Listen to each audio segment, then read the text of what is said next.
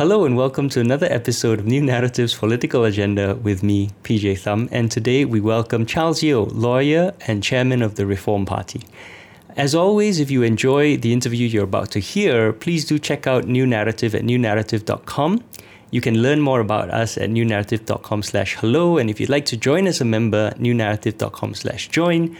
Or if you'd like to donate to support our movement, newnaratif.com slash donate.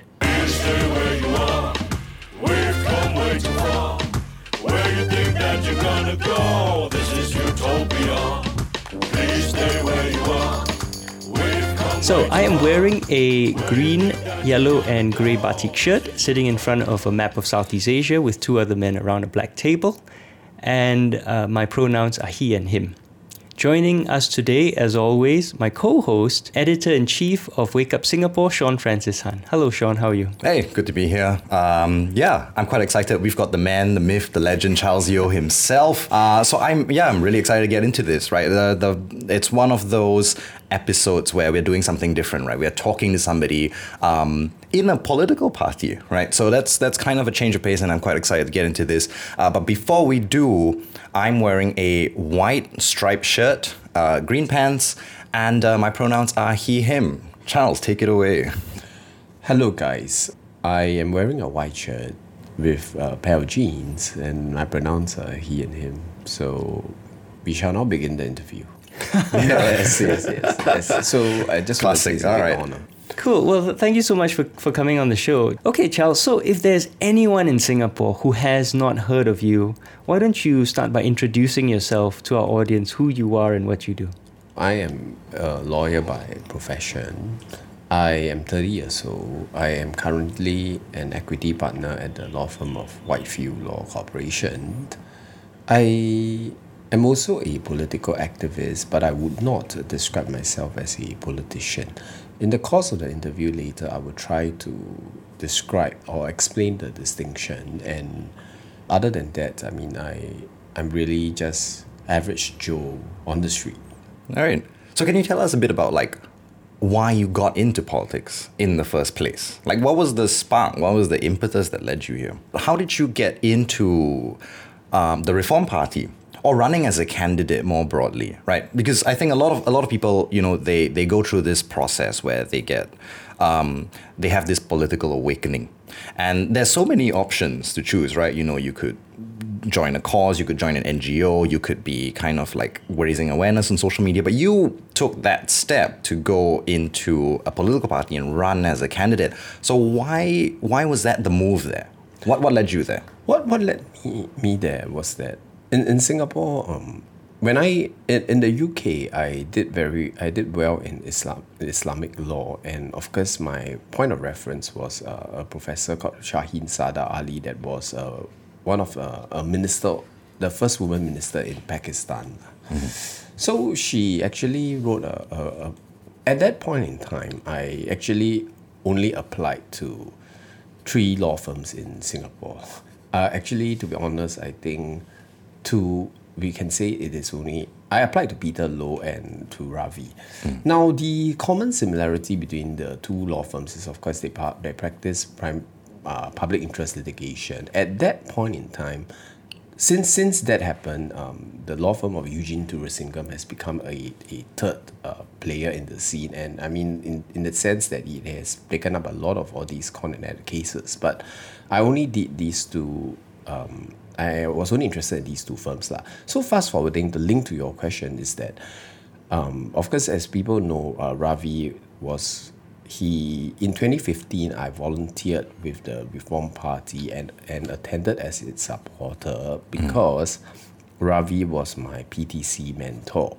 And I, I of course this is nothing to do with the PTC, but I actually consider the concept of mentorship is very important mm-hmm. and I mm-hmm. agree largely with a lot of what Ravi has on a human level. Mm-hmm. That is where I, I would say that it was him who introduced me in a way to the Reform Party and I, I think viewers will be able to simply uh, you know the, the link between Ravi and the Reform Party is that Ravi stood as a candidate in for the Reform Party in 2015. Mm-hmm. Yeah, so I was uh, summary is um, you know I really volunteered the Reform Party from 2015. Ravi introduced me to Reform Party. I found that I agree with a lot of their ideas, and I just worked my way my way up like anyone else in any other organization. Yeah. Can I just clarify PTC for P-? PTC refers to the practice training contract, which is a requirement imposed by the the legal framework in Singapore for anyone to qualify as a lawyer. Right. Yeah. Okay, so you you uh, then worked with Ravi at Violet Netto's, was it? And then you helped him out. You volunteered. You attended the Reform Party rallies and events in 2015 when he stood. Yeah. And then, at what point did you formally decide you want to join the party?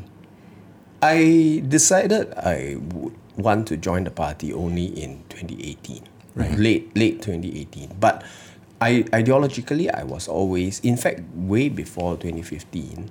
In fact, uh, we ha- I would like to draw the distinction between, of course, turning up at the party's rallies does not automatically make you a member. But even in 2011, I did turn up at some Reform Party at rallies, and I did, you know, uh, of course, post on social media extensively to support the Reform Party and also many other of uh, and also of course uh, at that time the SDP lah. I have always identified as a supporter of the SDP, um, and to put forward my ideas on on uh, many issues, which chief of which at the time of 2011 was of course the issue of immigration.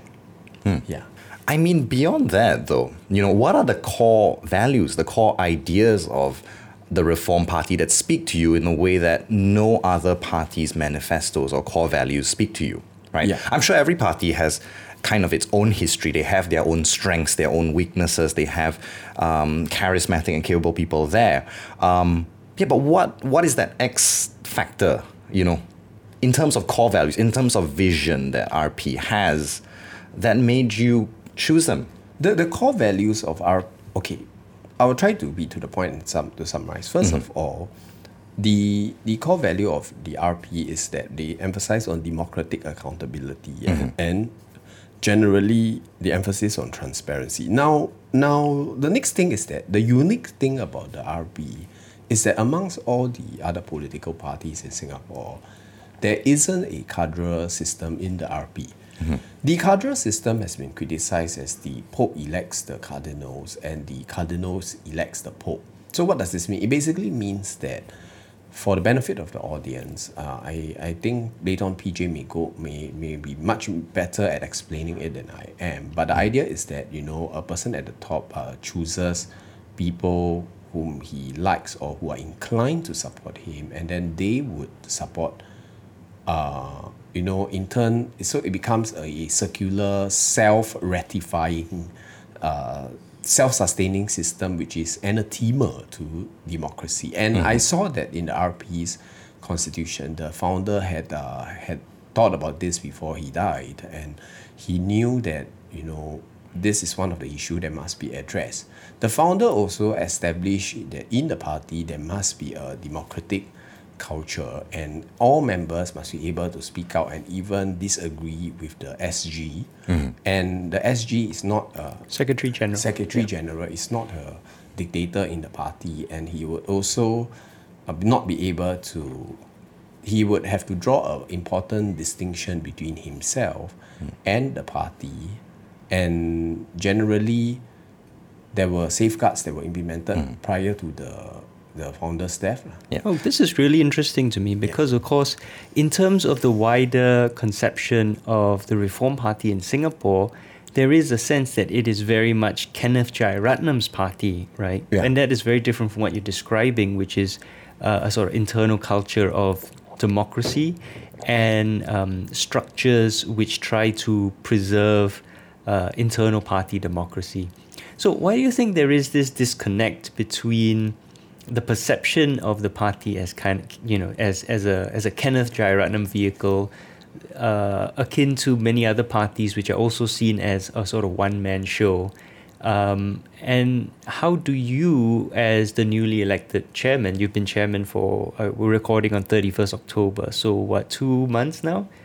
Thereabouts? How, how do Um, you about plan? three, yeah. About three? So- Yeah, how do you plan to change this? I, I, I think first of all we I would like to you know respectfully disagree uh, perhaps a bit partially but at the same time I will, okay what I'm trying to say is that first of all I think there is a culture of personality politics in Singapore definitely. It is agreed that uh, you know all the major pol- political parties for for the longest time ever in Singapore's nascent and of course, uh, many commentators have put forward the the the proposi- the thesis that this was actually created first in time by the PAP because the PAP was run by the cult of Lee, and and since then, the other political parties that grew out in the Singaporean framework, it, it, I do agree that that with you, uh, Mr. PJ, that that there is a issue of the personality politics or the cult of personality. I, I think that's true everywhere. I mean, to be fair, it's Yeah. not just a Singapore thing. You mm. look at Yeah. the developed countries around the world, or even non-democracies. You know, personality Yeah. politics is is something consistent with human society rather than any country or any system. Mm-hmm. Yeah. But but I for me I personally do not really think that this is an issue that is primarily uh, uh, unique to the Reform Party that it is because as much as the Reform Party could be said to be associated with Kenneth, could we also say that the SDP is associated with Dr. Chee and Dr. Chee's uh, uh, uh, personal writings and theories? Can we also say that for the longest time ever after Jeyaretnam, that the Workers' Party was associated with David Marshall at some time, Jeyaretnam at some time, and more recently it was controlled. I mean, if you look at the last 25 years. Okay, I mean that's a fair point, and of mm. course the PAP is still gripped by the specter of Lee Kuan Yew and Yes, unable yes. to break Yeah. through. But your, your party is one that's trying to do something different, right? Yeah. You're trying to break out of this Yeah. one man show, Yeah. one guy rules everything. So how do you kind of square that, right? Yeah. For, for, okay, for me, the first answer would be that actually the public perception is wrong because Kenneth is actually very democratic and he calls for all views and he is to to to overall he does not really uh, impose any of his ideas and also he will call for regular party conferences whereby all pe- people uh, you know all members of the party have a say so in and we are able to disagree with him. And generally he does not have an assertive personality that which is likely to make one inclined towards a dictatorial way of doing things. In the first place i would say that the the benevolence, uh, or rather, you know, the positive part about Kenneth's uh, uh, role in the party is really that he has to be, as the son of, uh, you know, JB, he has to continue to, to, in a way, for better or for worse, even if we do not use the, the, the imperative word he has, he would be associated with the the the father's legacy. He would also be considered, uh, you know, a trustee of the legacy in a certain way. He would also be the one that is largely empowered to interpret the teachings of, uh, uh, I mean, the views of the the father in terms of what the father said and all that. But at the end of the day, of course, I'm not saying that whatever he says is accurate, but do we give him a presumption that he is gi- given the fact that you know he was really conversant with the political motivations the the ideas the ideals that the father wrote when he was alive then should we not um, you know at the end of the day I think just evaluate whatever he says on the merits and really uh, that will be about it.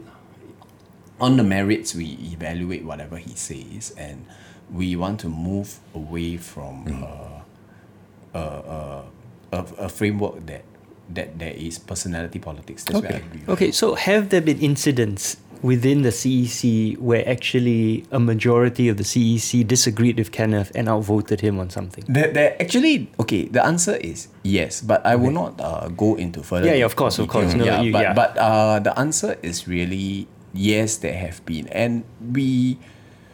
I think that to me that really illustrates why I did not make a wrong decision to join the Reform Party, and I think we, I would like to conclude this part of the discussion to say that for me, the Reform Party is the nearest to a democratic structure in Singapore. Mm-hmm. Yeah. Let, let, us get let's get into sort of um, GE 2020, right? Yeah. So I just kind of want to get into your thoughts and reflections on that. I'm sure you've been asked to death about Yeah. the GE 2020 situation, right? But I think one one burning question that I had, right, and especially because you're like a thinker, you engage with theory, right? I want to kind of take an interesting sort of meta approach to this you were, I think, at the forefront, or at least very emblematic, of how G2020 was very, very different from previous elections. Right. So we all know the debacle where, you know, party members didn't show up, the whole Mandarin saga. Um, so that you know that was memified and that was in the viral sphere. But what was very interesting though is that you garnered a lot of support for that, for that fighting spirit, for that never give up attitude, right? A lot of young people began to sort of rally behind you. They started to kind of tune in, listen to you, get you on uh, Telegram group chats, have these discussions, right? And even Ho Ching made a comment about it. I was gonna say that, yeah. So um, I, to me, this this really marks how different this election was because in the past, I I, I, I dare say, um, you know, this kind of thing, this not well polished, this kind of very personable politics, you know, it would have been seen as like weak or bad, but now it's being taken as a real interpretation of that fighting spirit, that never give up, that never say die attitude, right? So I just want to kind of get your reflections on that, right? How, um, you know, from the inside, right? How was this election really, really different for you? Uh, first of all, I would like to, you know, I, I really agree with what you say, but I would like to really explain the circumstances that led to the, although I've explained it to death, lah, the, the circumstances that led, led to the 2v5, uh, I for want of a better word, is that, is that uh, at that point in time, one of the members was, of course, uh, the, the SG is under a stay home notice. And number number two, uh, you know, really for one of the other members was taken severely ill uh, at that point in time, which is something that we it's a medical emergency, lah. You know, we really cannot do anything about this. And the the third member, uh, who, who, Mr. Andy Zhu, he was. He was uh, at that time period of time because there were like a lot of physical constraints and a lot of a lot of uh, there's a lot of admin uh, and things that need to be done like really you know like to that, that's why I, I wanted to plead with all viewers to really understand that in Singapore to fight an election it's not just you know coming onto a video and talking which I think I have no issue to, to do and I think many people have no issue to do but but it relates to Mr. Sean's question because we cannot have meaningful reflections unless we think about the full gamut of things that are required to do that are required by a party to do in order to put up a meaningful fight. And one of them is donations plus physical men on the ground and labor and to hang up the posters. And and you know, do you know that uh, you know constantly during the election we got a lot of messages asking where are the post- the posters and where are the banners? But do these commentators of course I sometimes I wanted to reply to them tersely and to explain to them do they know how long it take to hang up one by banner or rather the effort. Mm-hmm. Have they even hang up a, hung up a banner before in their life. Mm-hmm. And and one question is that that of course again we to a certain extent um, this illustrates the non-level playing field that mm-hmm. we were facing. But the answer is that Andy was uh, at the time hanging up the banners and he came late. And by the time he came late he was not allowed to enter the studio. And and that leads to my personal reflections because for me I felt that I was not doing anything noble but just doing living my personal ethos out. And pers- people that know me personally they will know like whether you know in gaming in real life i'm a very very persistent character.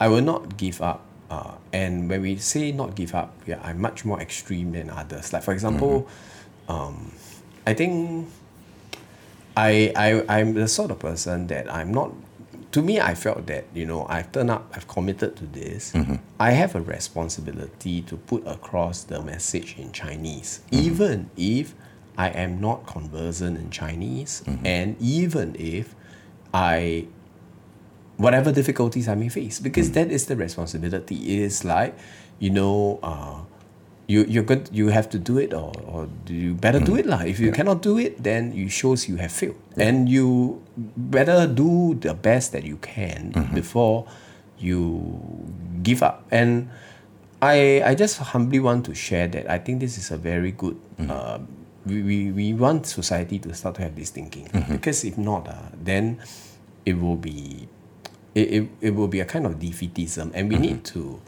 to the, the analogy I raised in a recent conversation with my friend is Steve Irwin. Why was Steve Irwin so respected by people until the day? Because until the day he died, he literally died for the cause of animal conservation and uh, animal rights awareness. He spent his whole. If, if we are not able to even demonstrate these, uh, then it shows that whatever we said, whatever we have done, is for naught. It is there is no point in in talking about uh, all this. So, would you say that you are hopeful that this is emblematic, the support of young voters and Singaporeans coming out to say, you know what, I like this guy's gusto. You know, it wasn't as prim and polished as as as I would have liked or as I'm used to, but it really shows that never say I die attitude. Do you think this is emblematic of sort of Singaporeans taking a new um, a new pair of lenses to politics? To not demand so much that oh everything's nice and prim and proper, but that really that spirit and that the ideals are there and lived. and, and a sort of authenticity. What- yeah. Because what we see from politicians, especially from PAP politicians, but also you see it from Workers' Party, Mm-hmm. extremely polished, very well prepared. All the rough edges shined off, Mm-hmm. right? And to one extent, that's great professionalism. But to another extent, you're like, are they? Is that really who they are? Mm-hmm. Yeah. Who is the person I'm actually voting for here? I want to see some genuine Mm-hmm. Yeah. emotion, you know. And you are real. You're authentic. Yeah. So I, I want to kind of get into your sort of unorthodox or very unique way of engaging the public. So you do a lot of Instagram live, you do Facebook posts, you do Instagram stories, you have a Telegram group, right, where people can ask you questions, right? So I kind of want to talk about that, right? You espouse a lot of philosophical and theoretical views there, right? And um, I think that's quite that's quite interesting, right? That shifts the direction of the conversation away from a conversation of pragmatics and then GDP, right, and towards the more deeper, more important theoretical underpinnings of the whole thing. So, can you tell me some of the core ideas or the core theoretical insights that have guided you? The, the first core idea mm-hmm. is that I really want to reject this idea of you know pragmatism in inverted commas because mm. to me for the longest time ever pragmatism is a byword. I put it in inverted commas or parentheses because it is a byword for what is expedient or what is good in the interest of the dictator or the people on top, mm-hmm. the dictatorial bunch of people. Okay. Mm-hmm. The next thing is that when we talk about pragmatism, who defines what is pragmatic? And it goes back to the other issue of the legitimacy of voices. It becomes a self-sustaining kind of system because whenever the people who are not able to speak up mm-hmm. uh, are not able to speak up then their needs would be thereby classified as non-pragmatic lah. Hmm. The, the, a third important point is also you know really a philosophical issue which is even if it was non of the interest of a few is not pragmatic can we consign them to oblivion? And what is the balance that we must strike? Because if you look at the the society of singapore a lot of times people that are really very poor they are left behind and the oldest the, the, the state ideology in Singapore for the longest time was to portray them as lazy, feckless, and or mentally incompetent. And in fact, the teachings of Lee Kuan Yew were very clearly of that view. And and that is why he started to talk about eugenics. He he believes that a person's ability generally to you know and, and i'm linking this really to the topic of uh, i'm linking this to the topic that you ask because i feel that we need to reject all these and the first core value i have is that of the, the i mean i just listed the first lah. Hmm. The the rejection of of the the first would be the rejection of the people at the top. Their right to impose uh, ideology that is in their own favor mm-hmm. under the guise of pragmatism. Mm-hmm. The second would be the replacement of that right mm-hmm. with the emphasis of every man's inherent dignity and inherent worth. The, the hmm. key word is every man. You see, that's why I, I return to early on, you know, in the discussion, the preamble that we had before the, the recording, we look at RP's constitution and the key word is that that that the, the, the, the key phrase every time I, I you know discuss all these with the members I always talk about like you know like the mission and vision of the party and all that mm-hmm. we have to emphasize the the the key word in the phrase in the constitution of the party that that it is every man it is not every advocate and solicitor it's not every doctor it's not every Rafflesian. It's not every Hwa Chongian. It's not every person with net worth above 35,000. You know, you see, Yeah.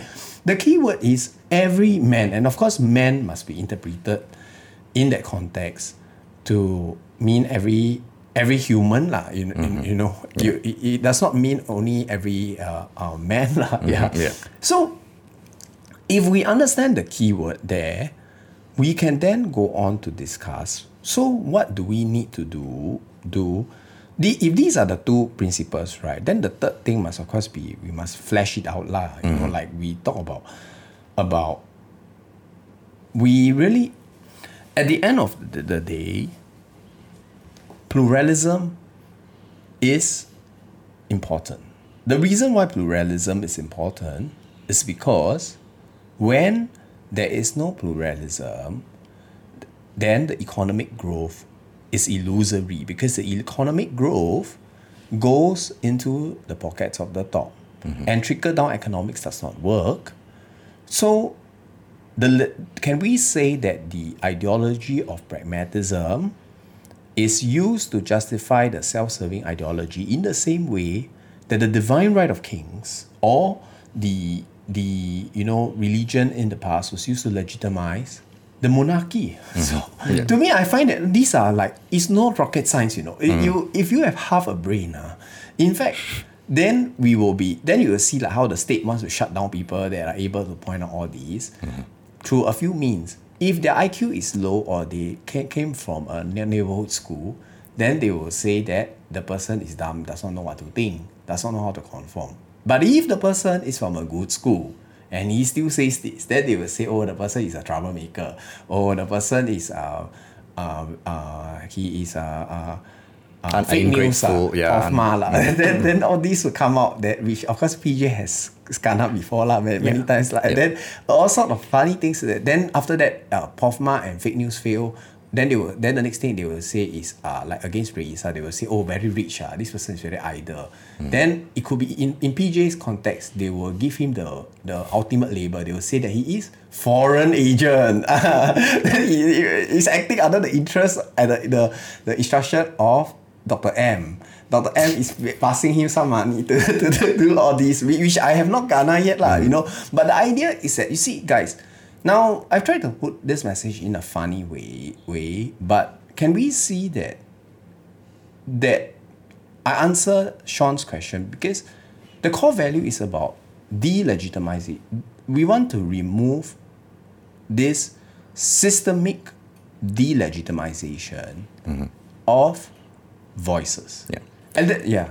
Yeah, I, I think actually there's a certain uh, poeticism of the party of JBJ articulating this idea because, of course, these ideas were common currency in Singapore before the rise of JBJ, right? And when we talk about pragmatics, um, this is an ideology articulated very much by the PAP, by Lee Kuan Yew since the 80s, when in the 60s and 70s, the PAP was oriented very much more as a socialist party, which was very much focused on maximizing the uh, potential and the um, livelihoods uh, of every Singaporean and articulated a far more uh, progressive stance towards uh, society and you know um, was very much um, a left-wing socialist party in in that respect.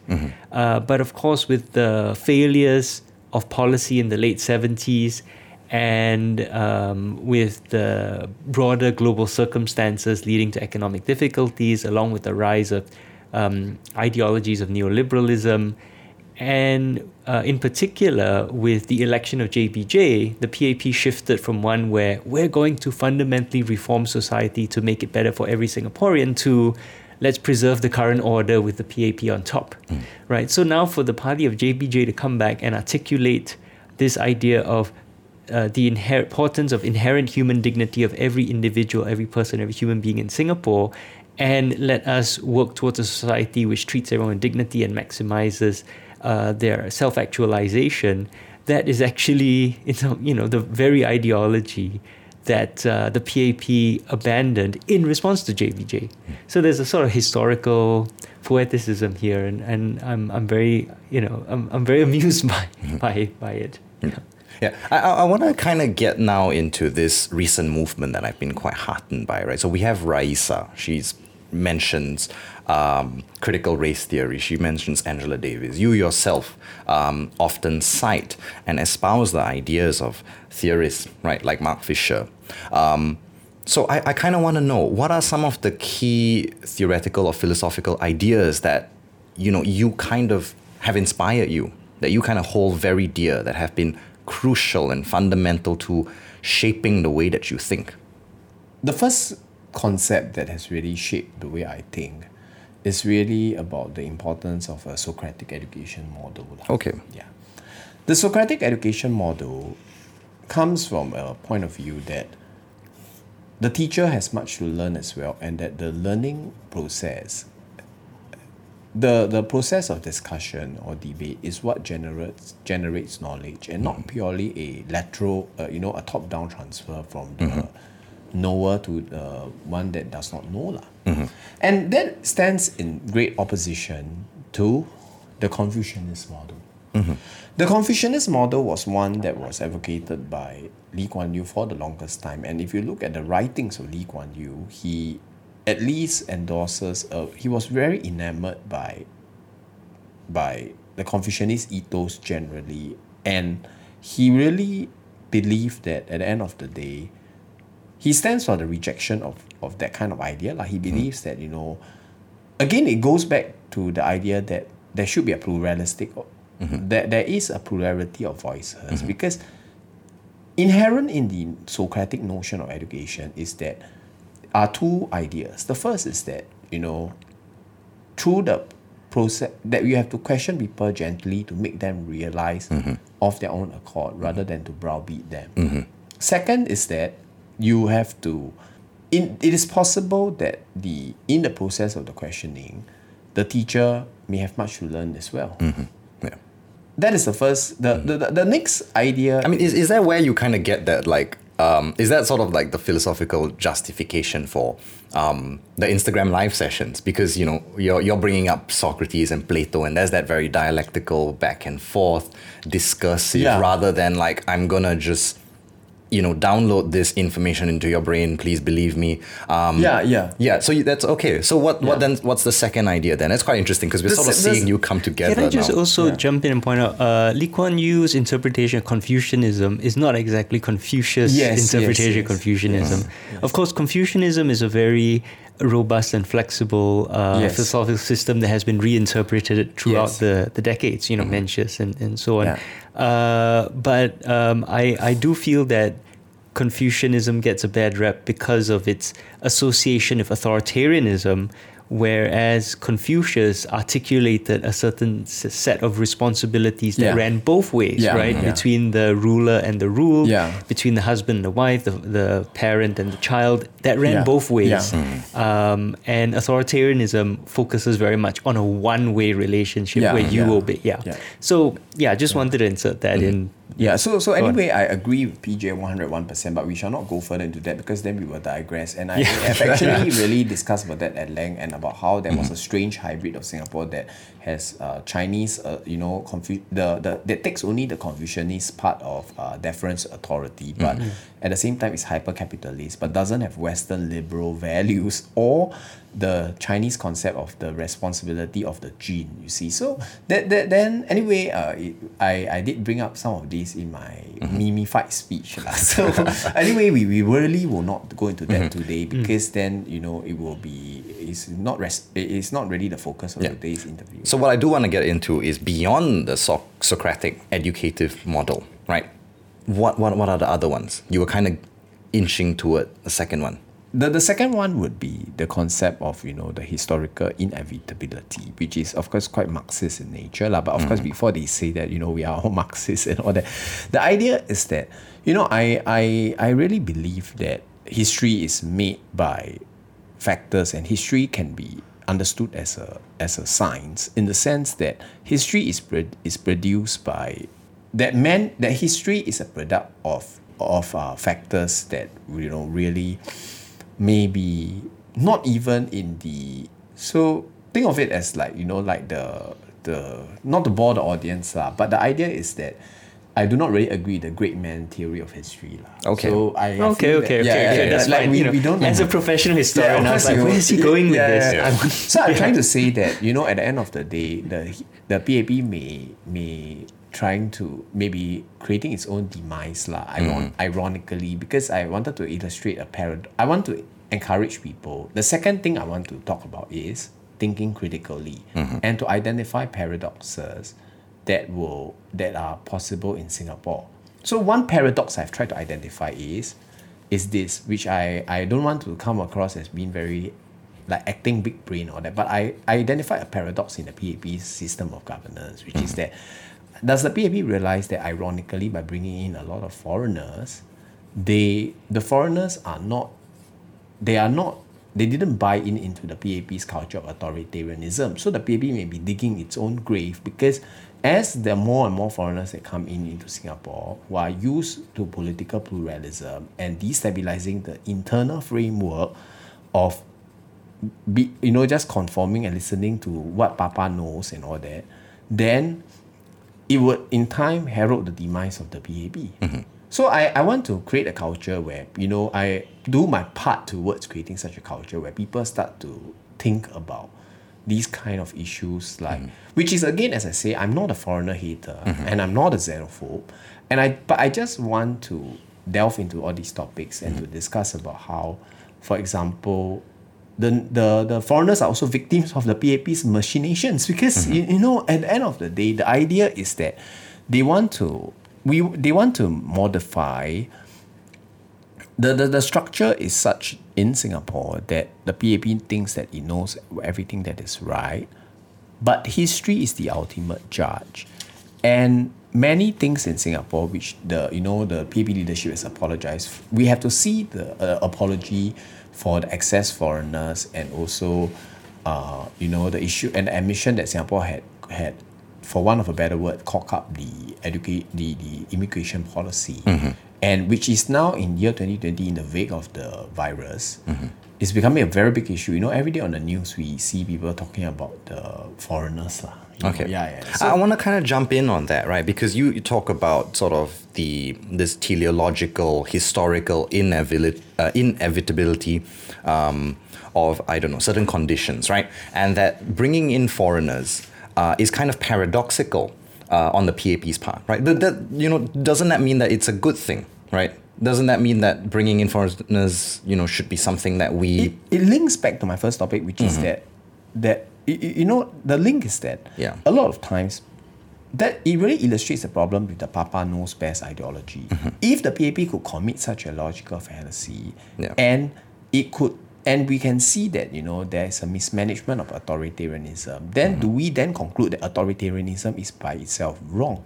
Mm-hmm. And bad because the authoritarian may be confined by imperfect knowledge as well. Mm-hmm. He's not only confined by self-interest Yeah. he's also confined by a lack of perspective or a lack of like like what I term noobness lah because he only considers his own voice mm-hmm. and he was surrounded Yeah. by a circle of straw men. And that straw man and the people that listened to him and stroke his ego mm-hmm. compounded the problem of authoritarianism which mm-hmm. leads to the final thesis statement the conclusion that authoritarianism is generally bad. Yeah Now, I, I, I buy that argument, but I want to put Yeah. a little bit of pressure on your ideas about immigration and about foreigners, right? Yeah. So, I mean, in one of the in, in one of the speeches, the memeified speeches of GE twenty twenty, you Yeah. talked about how you know we don't want a Singapore in which foreigners come and get scholarships, and then Yeah, the poor are left to kind of Yeah. wither and die.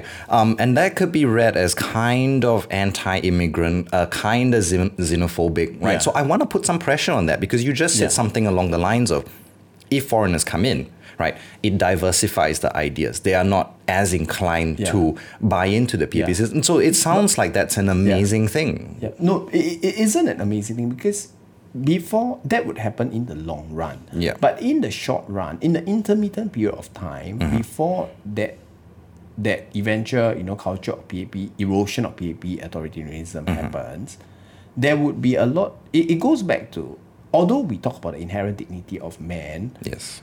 the there is a higher duty at the same time to to people who are of the same country and and let me explain why let me explain Okay, yeah. because you see it is about like tiers of duty there is in the first place there is a duty for example like let's say to Parti Liyani the, the justice system cannot treat her unfairly accuse her of what they she did not do so think of it as duty tier like one, but there's a higher order duty towards people of the same country, and that is based on the state's claim to authority and the state's claim to legitimacy. So citizenship, you're saying citizenship. Yes, citizenship. In that context, the state has a duty. So there's a duty towards its own people to ensure that they are not marginalized. So this I- is this a very similar argument, I think, to like critical spectators and conservatives who say, you know what, the migrant worker situation, well, that's fine because our duty is first and foremost to ourselves. We have to prioritize the citizens, and then, you know, the migrant workers, yeah, unfortunate, but you know, duty to us first, right? There's it's kind of a similar argumentative structure here. it, it the at the end of the day, right, the mm. structure is not. The difference is that, for example, if we talk about the migrant workers and the dorms, mm-hmm. my argument would be that it falls below the, the, the, the duty tier one. You see, go back to my analogy that, that to cram them up in that kind of unlivable condition mm-hmm. is already below is a breach of the baseline human duty. So Okay. we cannot just just but for example, giving scholarships to foreigners, mm-hmm. that is way above the baseline duty. That is empowering them to get a good education and mm-hmm. all that in ours in Singapore and causing a lot of locals to lose their education, their their the, the opportunity that they could have gotten as well. So it's a very, very radically different situation. Okay. So I mean, okay, but I, I, Yeah. Let me let me put it to. Um, let me just let's let's clarify so we're on the same page here. yeah. What's your fundamental gripe with immigration? My my I have at least four or five fundamental gripes with im- Okay, let's try and let's condense that. What is the yeah? Yeah. what is the what are the few maybe two or three firstly, major? I yeah. do not agree. I, I first the first thing is that society is that based on the international the the nation state construct, Mm-hmm. the nation has a paramount duty to its own people first and foremost, just like how the father has to his son. Is that a Lim Tean quote? and okay, but all right, go on. Sorry. and yeah. yeah, yeah, and and the hmm. the, the the the you know the husband's duty is to his own wife. For example, the the you know, if you were to, it's it's just like it's common, common sense. It's just like for example, a husband's duty is to maintain his own wife under the, the women's charter and to maintain to to you know. The husband's duty is to maintain his own wife. The fa- the parent's duty is to maintain his own children right. under the law, and the nation's duty is to maintain its own people. It's not the, to to give opportunities to foreigners, and it's not to allow. And the next question then would be that that the PAP likes to raise is that foreigners is usually it is in the interest of the people to bring in foreigners. That that is how the PAP has tried to respond historically. That that uh you know Charles Yu is drawing a false dichotomy there because even in 2011 I talked about this topic and and you know the the state was trying to sh- shut me down and and you know of course they would respond and say that oh if all foreigners left left then uh, we will be out of job and all that. But I want to draw a very important distinction here. We are not calling for the expulsion of all foreigners. We are calling for a society where Singaporeans are not second class citizens and that where there are concrete efforts made to remove the excess foreigners in Singapore who are not able or willing to assimilate. The key word must be must be able and willing to assimilate. And there must be a conscious effort of assimilation and at the same so there Isn't that a bit of a contradiction, though? If they were to assimilate, then they would be buying into the PAP system of brainwashing and love for Papa, love for not the, necessarily because not everything. It's everything the difference, no, that brings that robust dynamism that challenges the way that things have always been done. there are good points that you have raised, but Mm. sir, you see, you see, not everything that, not everything that is Singaporean is necessarily PAP.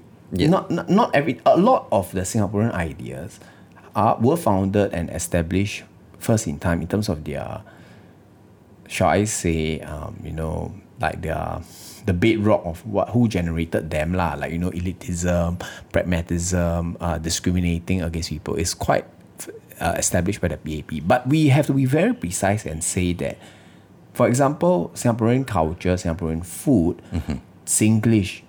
Yeah. Was all this established by PAP? I don't think so. You know, because they were so we we do not necessarily I, I mean really with due respect that that's where I would really disagree that Okay. we can have assimilation without them buying in into the PAP model. And they need to be able to assimilate in terms of at the, all these bare basics, like for example, not demanding that uh, people speak to them in Mandarin Yeah.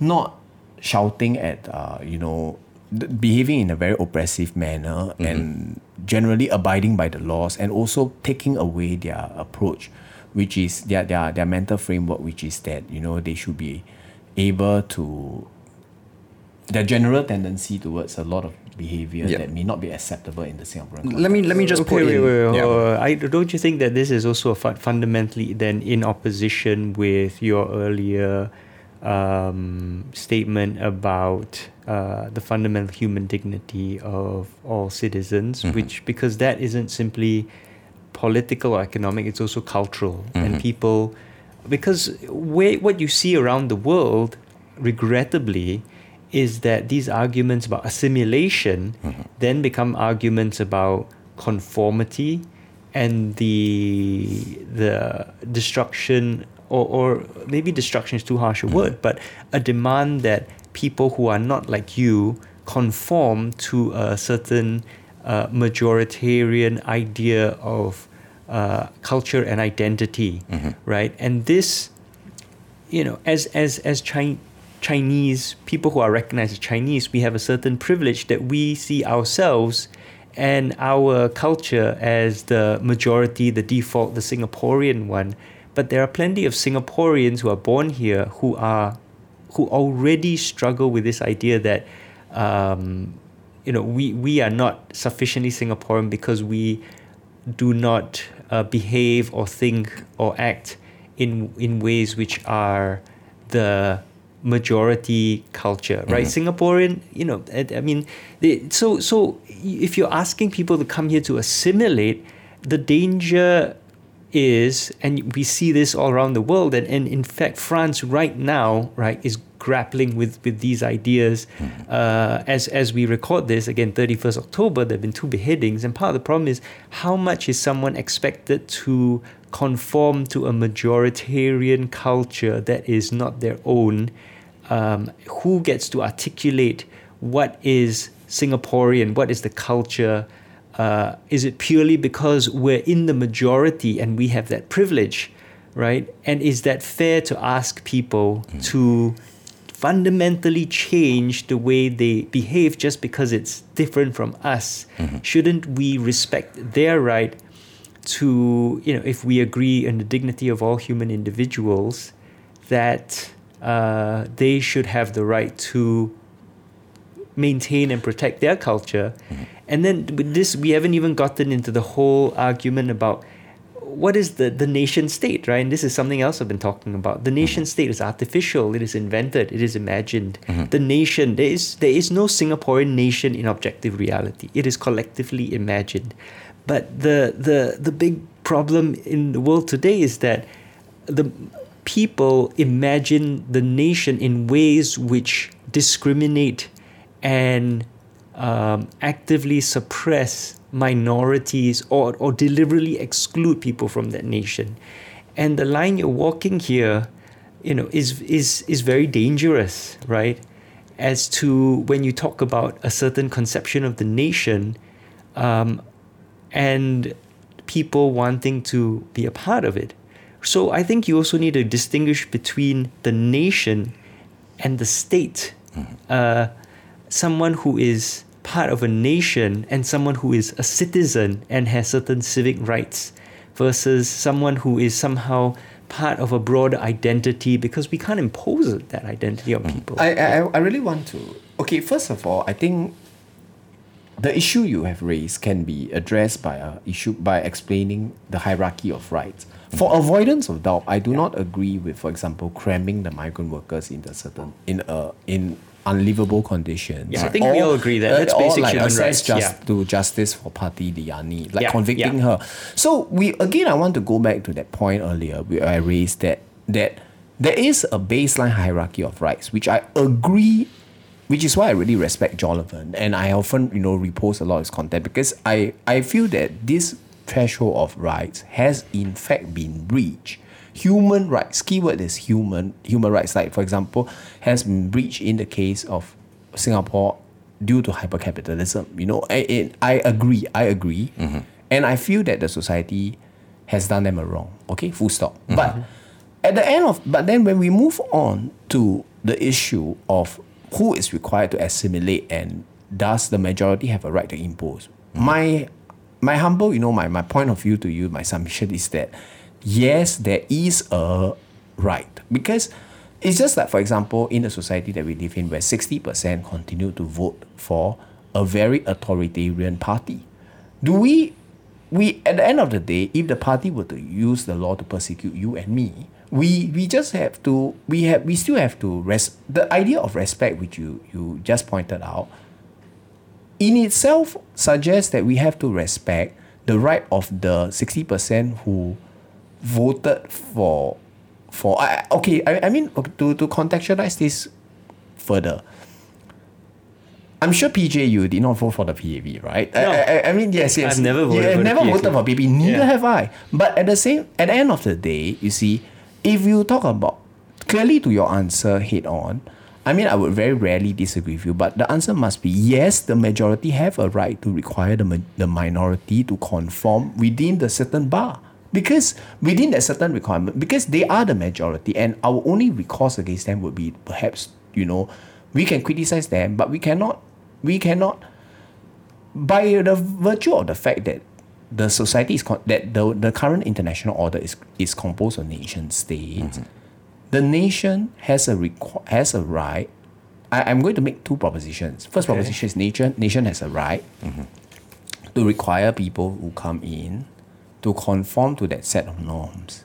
Second sentence would be that it is also in the best interest of both the immigrant and the general social fabric that the immigrant does in fact conform to that set of behavioral norms. That's what I'm trying to say. Okay, but, but by your argument, right? You're saying you, you you do you see the the line here? If a majority has the right to uh, ask the minority to conform, in many crucial ways, you and I are the min- minority. That sixty percent. Yes, and we- the PAP can say, look, sixty percent backed us. Therefore, the other forty percent you must conform, right? Mm-hmm. Or And we- assimilate, right. Yes, and assimilate. So we haven't even gotten the question of immigrants yet. It's about the rights of minority, and that is, you know, I'm, I'm, I'm few points I would like Yeah, to make. okay, You see, okay. first of all, Address that first, yeah. let's talk about numerically. A- As both of you have already said, 60 40.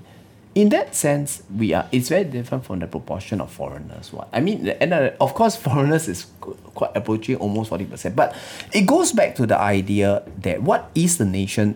I, I have no issue with with, for example, PJ, what you said earlier. I do not disagree that that we ideally we should you know move towards a society that humanity is really uh, treating each other as universal brothers you know? And and the, the point that you said earlier that you talk about how it's an artificial construct I, i'm not minded. I don't totally disagree. But I'm saying that for all practical, for all intents and purposes, right, we are still currently living in a in a world which is demarcated by nation states.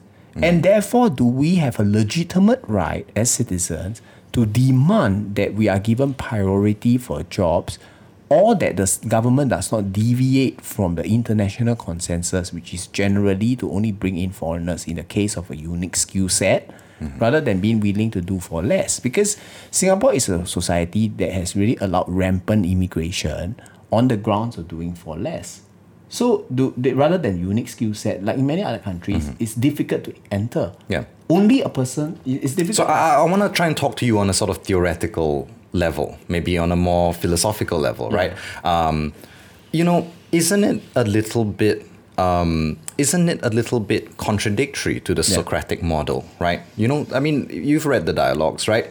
There's the discussion, there's the difference, the difference of ideas between Plato and the sophists, right? Yeah. The kind of plurality which you just said was very important, right? You mentioned reading LKY, and LKY has this love of homogeneity, this love of everything coming together.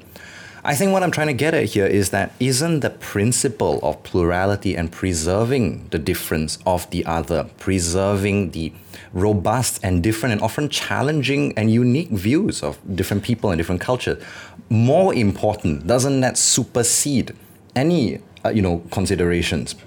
on this Right. point, I, I mean I agree in the sense that we must still preserve their difference, and we but that is the point on Without discourse. recourse to an assimilation. That is the- assimilation. that is point. That is the point on discourse. But Mm-hmm. my point is on firstly before we even go to the assimilation point. My Mm-hmm. point is about economic advantages and economic opportunities. Doesn't that bring us into pragmatics? exactly Which we- economic? You're saying, you know, the nation state is the current default, you know, uh, system that is being pragmatic rather Mm-hmm. than aspiring towards a higher ideal, right? And I, I do know, not. So I, I really do not Yeah. think. In fact, for me, this is not pragmatism because this is in fact. It relates to the what is the right of the person Yeah. who Yeah. has come because, for example, everyone you see stands to each other in different capacities. Mm-hmm. For example, my my duty and my rights vis-a-vis you, Mr. PJ, versus like for example towards my girlfriend or towards my paralegal or different people. We all stand in different capacities. And my point is a very simple point, which is that when we when a person signs up to be a citizen, he mm-hmm. has the right to expect the very fact that the construct of citizen exists means that he can expect more. He also has to give more. Mm-hmm. And the distinction is there for a reason. So I just want to put it this way. Many times these kind of relations, you're saying these kinds of duties that come with certain roles have been very misinformed. For example, less than 70, 80 years ago, a man could expect his wife to give him sex. A man had a duty to pay for everything that the woman owned, right? A father had a duty and a right to beat the child. And of course, we know now that some of these relationships and some of these roles and the duties that they entail are kind of poorly understood. And I think it's the same one here, you know, to say that, you know, we are the first class, foreigner second class, this is the tight nation state, this is the role, right? I think it's quite similar, no, in that sometimes the roles and duties are poorly uh, understood. We don't have to be boxed into to, it. to, to, to you see again to to clarify right Mm-hmm. we are i'm not saying again that for example the foreigners should be given a very low wage Mm-hmm. or the foreigners should be be for for avoidance Oh, of I'm not saying that you are. I'm yeah. contesting the idea that, I'm that, saying that, that, that for me it's very to me I, I I I mean really of course that's the beauty of the discussion. That Mm-hmm. is why I'm here today and to to also and I think that it's very good that this discussion goes out because it will refute uh you know the typical PAP narrative that we all agree and all that. But yeah so but, but then anyway putting this aside I I really am a very firm believer that the the person in his own society should come 1st and I want to point out that this is logically coherent in my model because I'm not anti-foreigner for the sake of being anti-foreigner or feel that foreigners should be second they should be second class citizens in Singapore but they can return to their own locality and there they should be first. So my point of view is that everyone should be a first class citizen in his own locality and everyone the the, the government of the area has a as uh, the highest order duty towards people who are citizens. Okay. Okay, okay, I- I- but you, do you mm, see where I'm coming from in that that then gives power to the people who govern that locality, that identity, who have the you know power and influence over the definition of the nation, nationality. That then gives them the power mm. to discriminate. Yeah. If we do not establish this idea that all human beings should be treated mm. on the basis of you know dignity and human rights. But instead, we start down a, a path where we say it is okay to discriminate if you are of a certain citizenship or locality and other people aren't. Well, then that's exactly why the Singapore, the PAP government tries to tar, tar me as a traitor and foreign, right? Because then it can put me in this category of, oh, he is not deserving of that citizenship. He is uh-huh. not deserving of the rights of that citizenship. Indeed, he is anti that citizenship and therefore a traitor, and therefore we have all the rights to discriminate against him. You see, Okay, you see let, yeah, let me yeah. clarify. Let me clarify. You see, you re- really, you, you see, uh, the, the point is that first of all, the the, the, the point I, I see where you're going, and my my response is that you know we want to to we first of all the idea of what is a nation's identity is in flux at any point in time. So my point is that it must not differ too much from in in my worldview, your concern would be adequately addressed because the PAP is trying to put forward its own variant, its own notion of what the Singaporean ideology is. But there is no consensus. I mean, there are very clear segment of people like you know my followers, uh, the which of course, if they are not that substantial, but overall it has been established that at least forty percent categorically rejected the PAP, mm-hmm. and they wouldn't accept that you and Kirsten are foreign influence. So mm-hmm. that so we must draw the distinction between between what I term wrongful labeling and right and and you know labeling that is for all intents and purposes accurate because Okay, it okay, but who Yeah. gets to determine those labels, the, though? the, the, the majority, which is itself in a state of flux. The okay, ma- the Charles, ma- Charles, I, I want to kind of get you, you know, I Yeah. think it's in the interest of fairness, I want to kind of give you the last word here. So Okay. just, Yeah. just sum up, I think. The- the- the- in- the- to sum Yeah. up, to sum mm-hmm. up, mm-hmm. PJ has raised many valid points. Mm-hmm. I agree with him. But I would address PJ's concerns by saying that, for example, anyone who has half a brain knows that PJ and Kirsten, using them as the two examples, have are born and bred Singaporeans and are fully Singaporean in their ethos and their ideas and want to they come in a long line of people that want to make Singapore a better society. So I mean really uh we, we, we shall shall move on from this topic because it's a bit sian Yeah. lah. But Yeah. the idea is that you see at the end of the day we look at PJ's motivation and and under even based on the, the test that I have, you know, I've I've I've argued and all that, right? we must not conflate the PAP's critique of people like PJ and saying that he's a traitor with legitimate opposition towards foreigners because in PJ's context he satisfies the vast majority of the tests I've articulated for what is a Singaporean one. Because I have privilege. I have Yeah. privilege. But if I were, had, you know, spoke with a, a different accent, had a different color skin, had a different religion, right? And if I just happened to have been born somewhere else and then came here at a young age, um, would I have, you know, I would be, I could be exactly the same in terms of what I'm doing and saying, but I would be treated so differently. yeah. You know, there has to be a Yeah. certain. I, I, I know we Fair, agreed very to give fair, you the very- last word. no, So, I'll no, give you the no, last So word. yeah, I'm just so saying. last word, last Yeah. word, because Yeah, you yeah. you were in the middle of making a point there. You Yeah, said that yeah. there's a distinction, so I want to let you finish that that A- point a- before anyway, we move anyway, on. guys, just to, Yeah. Mm-hmm. to finish this point, I may not be right, and to be honest, um, you know, I, I just want to invite you, the viewer, keeping in mind, you know, the, the Socratic dialogue or this kind of principles. You Mm-hmm. can consider the views of Sean and PJ, and you can also consider my views. And I hope that we we you know you just you make the decision decision lah. because to me honestly I, I will not belabor this point further and I think that in the context of many other issues that we want to discuss this is not the most important it's not really the most important the, the most important is really the lack of a lot of safeguards in Singapore which uh, also affects the Yeah. it, it, it affects the the foreigners as, as well Yeah. yeah Yeah, I okay, so we we're gonna agree have to sort of agree to disagree there, but I kind of want to get into something you know that's gonna be a little less contentious, and that's your theory of change. How do you think it's gonna happen? How do you think it should happen? You mentioned earlier that you're kind of a determinist. You kind of think Yeah. that there is a historical necessity that we Yeah. end up somewhere, and that's quite an orthodox Marxist point of view. Do you does your theory of change kind of follow that trajectory of thought as well? It really does. lah. Okay. My, my point of view is to articulate it simply uh, for, for those who do not know.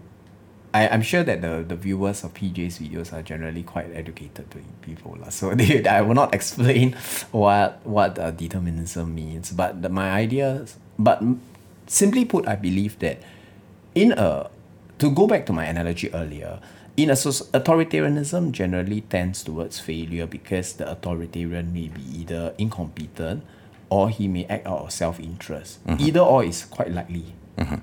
So, in a situation that there is incompetence, the person below him will feel very angry. Mm-hmm. As they feel angry and as they feel angrier, the one at the top will try to increase the grip. And as the person increases the grip, then the one below would react even more. Mm-hmm.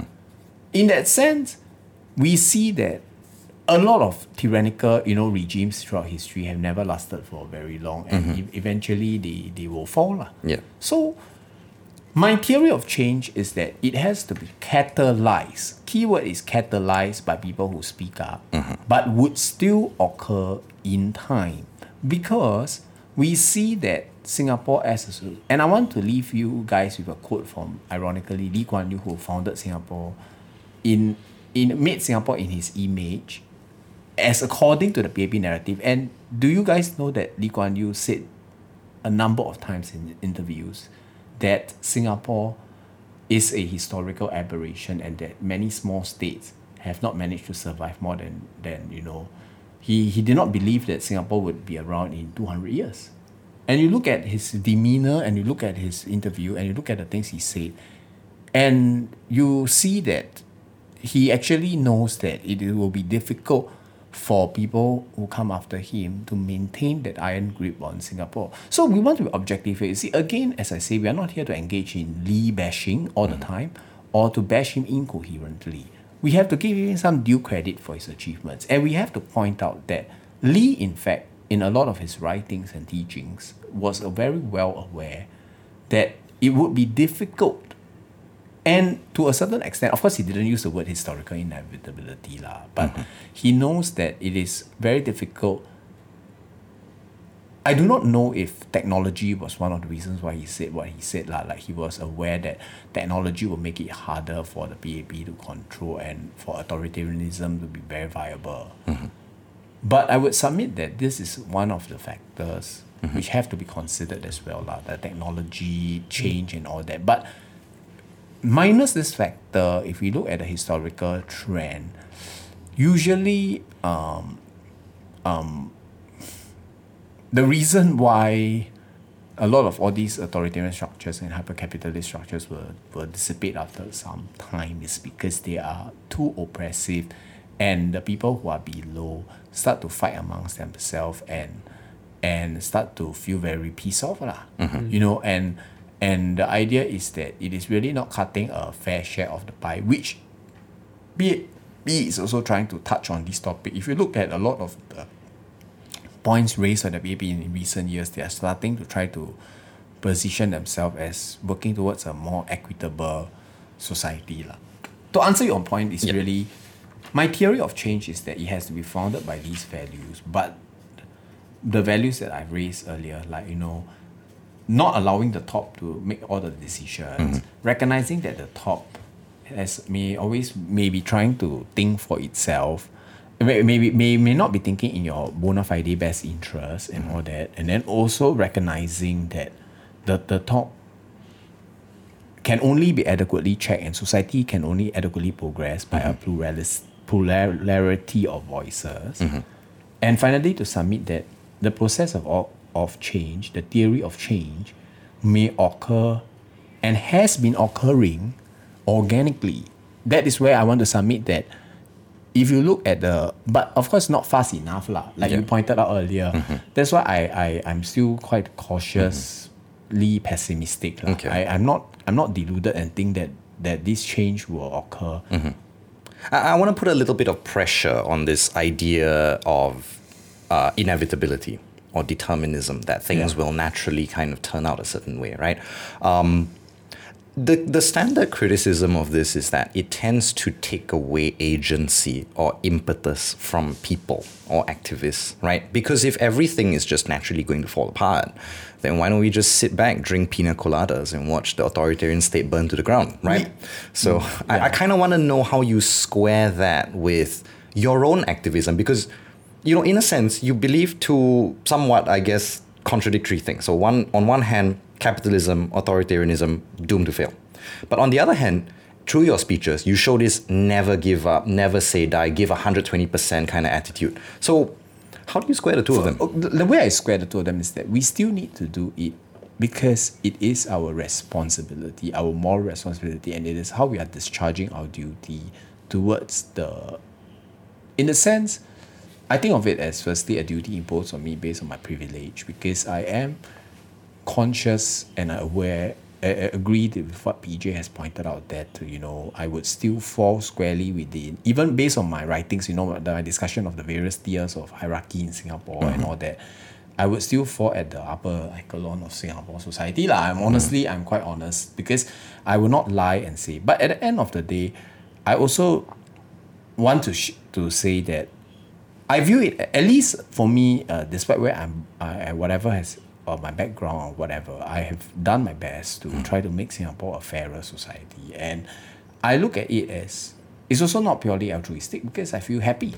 I feel happy doing all this, so I will still do it, and and it. It is just not necessarily- fulfilling, Yeah, right? it's Yeah. just fulfilling. lah. Okay, It's just think alright. of it as a as a what I feel it's a both morally and imperative to me plus it's also fulfilling Mm-hmm. because because I, I I mean at the end of the day I feel good like when I like honestly speaking I mean it sounds weird lah but like I feel good when I watch like a lot of content put out by Terry over the years by yourself. And then I feel I feel that even without the fundamental grounding that you know what the baby is doing is wrong hmm. at the end of the day i also en- en- en- enjoy this kind of discussion lah. and hmm. i feel that like no hard feelings and i feel that i have learned and can ruminate about this. So in a way i feel that it's quite good lah. Mm. yeah Now, if you could just quickly kind of tell us, all right, what's one major structural systemic thing that you want to see changed in the next 15, 20 years?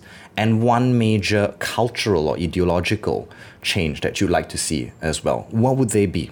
The cultural and ideological point of view would be that I do not, I hope that Singaporeans can start thinking for themselves and stop thinking that the one on top has all the answers.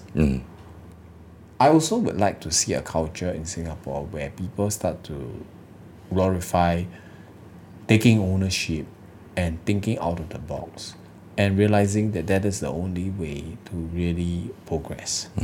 That is the answer. Okay. You know, and I feel that we don't have to. I also want to create a culture of uh, being able to consider. Because, for example, the, the points that your good self and uh, PJ have raised, I will go home and think about them, and I will, I will of course they I, I give them consideration. Because and and I, at the same time I hope that you guys will also consider uh, whatever points of view. And at the end of the day we really you know I believe that in the best interest of Singapore in order to progress forward uh, there there must be a culture of think independent thinking if not uh, the society is we are a lot of the the progress that so called occurred right is going to become harder and harder to replicate and in fact the cutting edge of Singaporean will be lost, which which is not a point that only I have raised. ah. In fact, the vast majority of the senior leadership of all political opposition political parties in Singapore have raised this. Most recently, Hazel Pua of the PSP in a speech because she talked about the low critical thinking ability of Singaporeans in her maiden NCMP speech. Yeah. Yeah.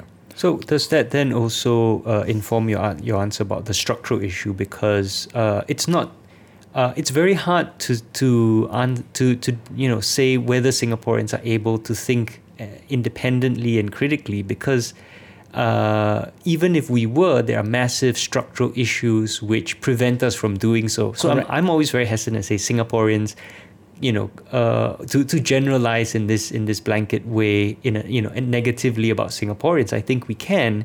For me, it's more about the structures and incentives that prevent us and severely discourage us from thinking independently. But I think we have the capacity to do so, right? But the, the problem is you can't prove it either way until you remove those structures and then see what happens. So, mm-hmm. so is this also your answer to the structural question? Yes, because a powerful, for example, I, I mean, again, it's not not to really to to flatter PJ or anything, but a, a powerful speech was given by PJ recently at the PSP's first anniversary, the, the anniversary dinner, where he talked about the alternative. He in in the speech, PJ stated a point which I fully agree with that and called upon all opposition parties in Singapore to state and to identify a coherent counter ideology to what the PAP has been proposing. And further, PJ stated that the party could not attract any, uh, no, uh, subs- sufficiently uh, number of qualified persons or support generally if the party was not to uh, uh, articulate such a, a, a, a ideology. lah. Yeah, yeah. My argument was, you know, until you articulate a, a coherent ideology, uh, then people won't vote for you. They're just voting against the PAP. Yeah. My, my, my, I agree with the, the vast majority of what uh, PJ said, which is definitely uncontroversial and in fact very important. But I also wanted to state for the record that it is important to know that without knowing what is right, we we can know what is wrong first of all and how things have gone wrong. For example, uh, we don't need to study deontological ethics or study the, or even know what the Kantian categorical imperative is or to really understand about ethics to know that to rape your own sister is wrong. You see, that's my point. My point is that, for example, a person that goes into a, he may not know how to cook, uh, may not know how to make a very good strawberry cheesecake, but I can know that the strawberry cheesecake that you make has really gone bad.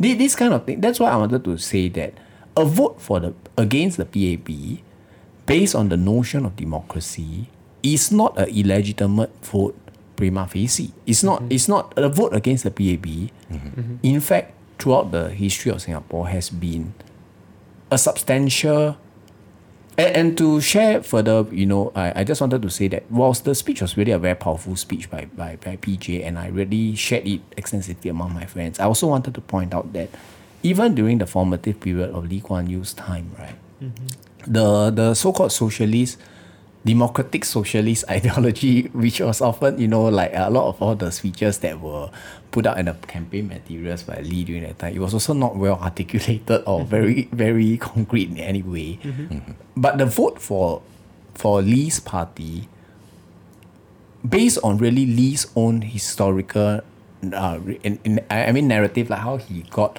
the you know the famous uh, you know uh, British barrister to argue in the Fajar case. Oh, okay, Yeah. okay. He didn't. He didn't do that. Okay, that's uh, a myth that Lee himself put out. He didn't Yeah. arrange uh, for uh, Pritt to come down. Yeah, yeah, yeah. Right, that was arranged.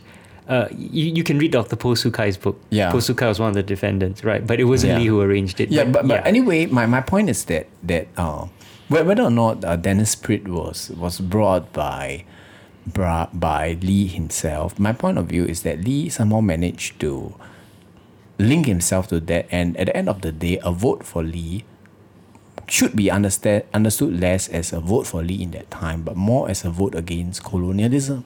So I mean, I take the point. I, I, I sort we- of, we- I sort of we- get we- that. We're trying to say that, Yeah. you know, really, even without articulating a coherent ideology, mm-hmm. I believe that the num- the percentage of votes against the PAP would continue to increase. Mm-hmm. But, however, it would be optimal to be able to articulate a coherent ideology in order to in terms of the spectrum of uh, diffusion, you know, the, the innovation, spectrum of innovation, lah. Mm-hmm. if we want to get to critical majority, Yeah. then do we need to, to be able, in order to really uh, change the system, do we need to come forward and And that is where I was really motivated by the video. I, I think we will give more thought about this. And we need to implement research groups and working groups. Yeah. And we need to get input from all stakeholders and not talk out of our own ass. And we also need to think about very concrete and nitty gritty issues, which goes back to one of the points you raised, like municipal issues. Okay? Because like for example, like um for some issues, without the advantage of sufficient research or we which are what I term municipal versus national issues, we may need to do further research and and be careful what we say hmm. In order to ensure that our credibility does not become low. That, that's what I'm trying to, to Yeah, I mean, I, I take I, I- I take the point, which is let's not have double standards about Yeah. you know the opposition must achieve X, Y, Z and more before we give them the vote, Yeah, right? of course, And of I course. take as well PJ's Yeah. point, uh, which I think is like a very important reminder that really the opposition can we we can do better as an opposition. We can come up with a solid, coherent, ideological system, right? Yeah. A finished package product, right? But anyway, that's the point. I want to kind of just wrap it up by throwing you a very last question, and that's a question I think um, for everybody out there that's interested in joining politics, or at least has ever thought of it, right? What are some pieces of advice that you can give to somebody who's thinking about joining politics, getting involved, or maybe even running as a candidate? Yeah. I mean, you did it at a very young age. Yeah. uh, I I'm sure you will agree that we have that you have to consider and think deeply because the repression in Singapore is very real. Right. Even if you have low following, they may go after you and they may use the law against you. And I also want to urge you to to because on a human level, I hope that you know what you sign up for, to be mm-hmm. very honest. And I hope you can do some research about how they have persecuted people since the time of Dr. Poh Soo Kai, mm-hmm. Chia Thye Poh, and all that. lah. I, I mean, the list goes, or you know, offhand now, I can state more than 25 to 30 people that have been mm-hmm. persecuted in some way or another. Yeah. I mean, And- we have a list of 2,500 people on the Function 8 website. Mm. So Yeah, and, and, and that is why you know he's a professional. I'm not. Like, I mean, in the sense that I'm just someone that is trying. But at the end of But the it takes all sorts, is, Yeah. is, is your point, right? Yeah. It's not, you don't have to do it my way. You can do it your way, you can do it Sean's way. So we're just curious about, you know, your Function advice. 8 website. It's, it's just to speak very briefly. I mean, related to this point, the Function 8 website is a very powerful illustration of how there have been so many people that are persecuted throughout the history. And of course, for the majority of them, the supporters of the establishment would say that the persecution was non-brutal in nature and it was something similar to Tanks or Gopalan Nair's kind of uh, persecution lah, or whereby the person was forced uh, abroad. But putting aside that there's a lot of mental stress and all that generally, so my point is that usually the people who dare to do all this, they really love the nation. If not, lah, they are not going to do all this. Because you must think like what is it in there in them. And the truth is that the majority of them did not obtain a single cent and in fact lost a hell lot of money out of doing all this and suffered a lot of financial deprivation. You see, because I, I say financial because I don't want to be mad and say it because physical hardship was only really borne by lesser number of people and also during the period of time like until ni- like like there is no very difficult it's di- difficult to document brutality by the state against opposition politicians. Well, I mean, uh, actually, no. It's it's well established that they were tortured, uh, and you know, in ways that meet the Geneva Convention. Uh, yes, yes, yes, yes. But, but my, my point was that not from is like from the 1990s onwards, no opposition politicians were were detained lah so far. Oh yeah, yeah, of course, Yeah, yeah. yeah, yeah. They, okay, but using- that's yes. that's sort of the Okay, point yeah. one, right? Yes, that, point like, one. Yeah. So- so- it is it is tough. It is mentally tough, it's draining. tough. So Be point- mentally prepared point for two, that. It would yeah. be point two would be that I hope you you should also think about the party that you join Mm-hmm. and reference PJ's uh you know re- really the, the the the point that was raised earlier which is which is that think about what the party means to you and what you can contribute to that party. In that sense, joining a party is not different at all from getting a training contract or or joining a, a company.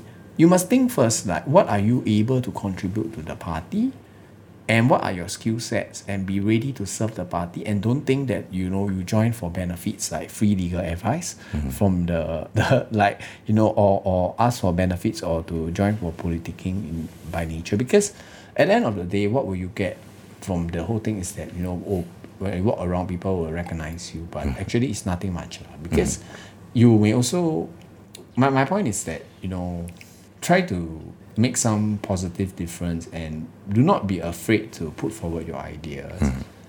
Ideas.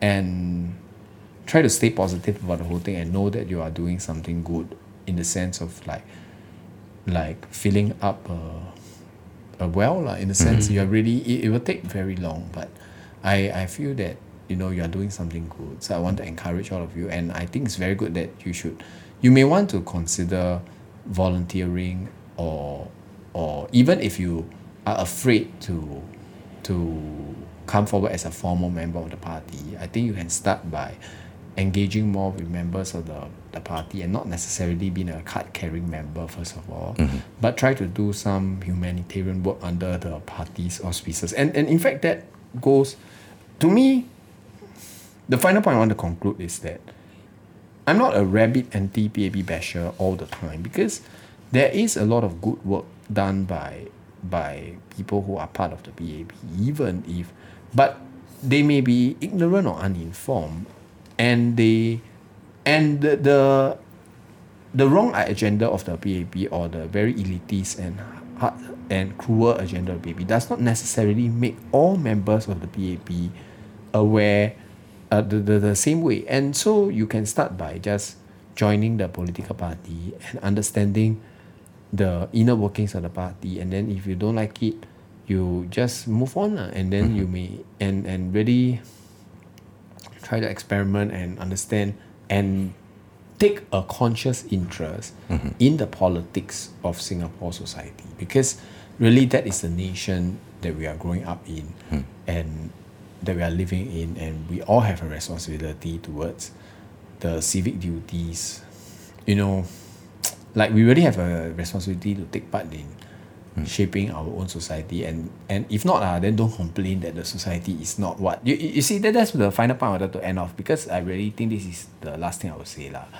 I, I really felt very sad whenever a lot of people complain and complain but then they felt fearful to they would complain about how they got no job or they, how they're marginalized by foreigners and then they complain about how they don't cannot speak up and then all that but then they don't want to do anything concrete to really come forward and and try. So in that sense, sometimes I really have to echo the views of my SG that where he said that Singaporeans get the government that they deserve. ah. Like and that is why I tell you at the end of the day, you, you guys may laugh, ah, but but I really enjoyed being in the Reform Party despite all the things that happened because I generally really agree with uh, a lot of the the views of the SG. Like what he says and what he does. And I hope that you guys can similarly find such a political party and work your way up. That's all. Okay, thank you so much for coming on, Charles. Um, may not agree on everything, but that was definitely insightful and I think sound advice as well for anybody looking to get into the field of politics running as a candidate. Um, so, yeah, I think that was a fun sesh. Oh yeah, yeah, absolutely. I mean, thank you so much, Charles. It is, uh, you know, it's always difficult to put yourself out there and to let yourself be challenged on your views, mm-hmm. you know. And so I have a lot of respect for you that you're willing to come and really have a very frank and robust discussion about those views. And at the end of the day, we can disagree, but I think we all agree that this sort of discussion is really important for the political process in Singapore. For any political process, right? You need to be able to speak freely and argue and debate. And uh, I'm really glad that uh, you're you're willing to come here. And uh, I hope that uh, more politicians will come. I'll definitely invite um, more politicians from all the parties to come here, and hopefully they will, um, you know, follow your example and be willing to come and, and debate over their views. So I want to thank you uh, for you know um, your activism, for your courage. You know, it's not easy doing what you do. Definitely, there's a lot of uh, opprobrium. There's a lot of attacks, even mockery right? But the fact is, you are trying to make a difference uh, for Singapore in ways that you really believe in, and that is definitely something that has to be very respected, and which is something everyone should be doing. So thank you. Thank you so much.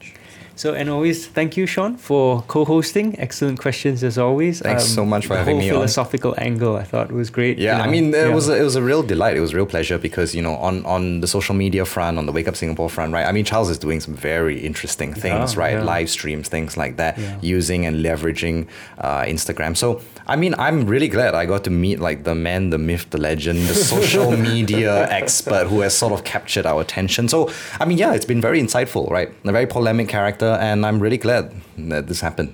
Okay. Alright, that's- All the best to you, Charles. And uh, thank you to all of you for tuning in. As always, uh, do check out uh, other stories from Southeast Asia on newnaratif.com. Check out our sister podcast, Southeast Asia Dispatches, uh, for more news, interviews, and commentary from around Southeast Asia. And if you enjoyed this and would love to see us do more of this, we really do need your support. So please do support New Naratif, uh, newnaratif.com slash join or donate at newnaratif.com slash donate. So thank you very much, everyone. See you next time.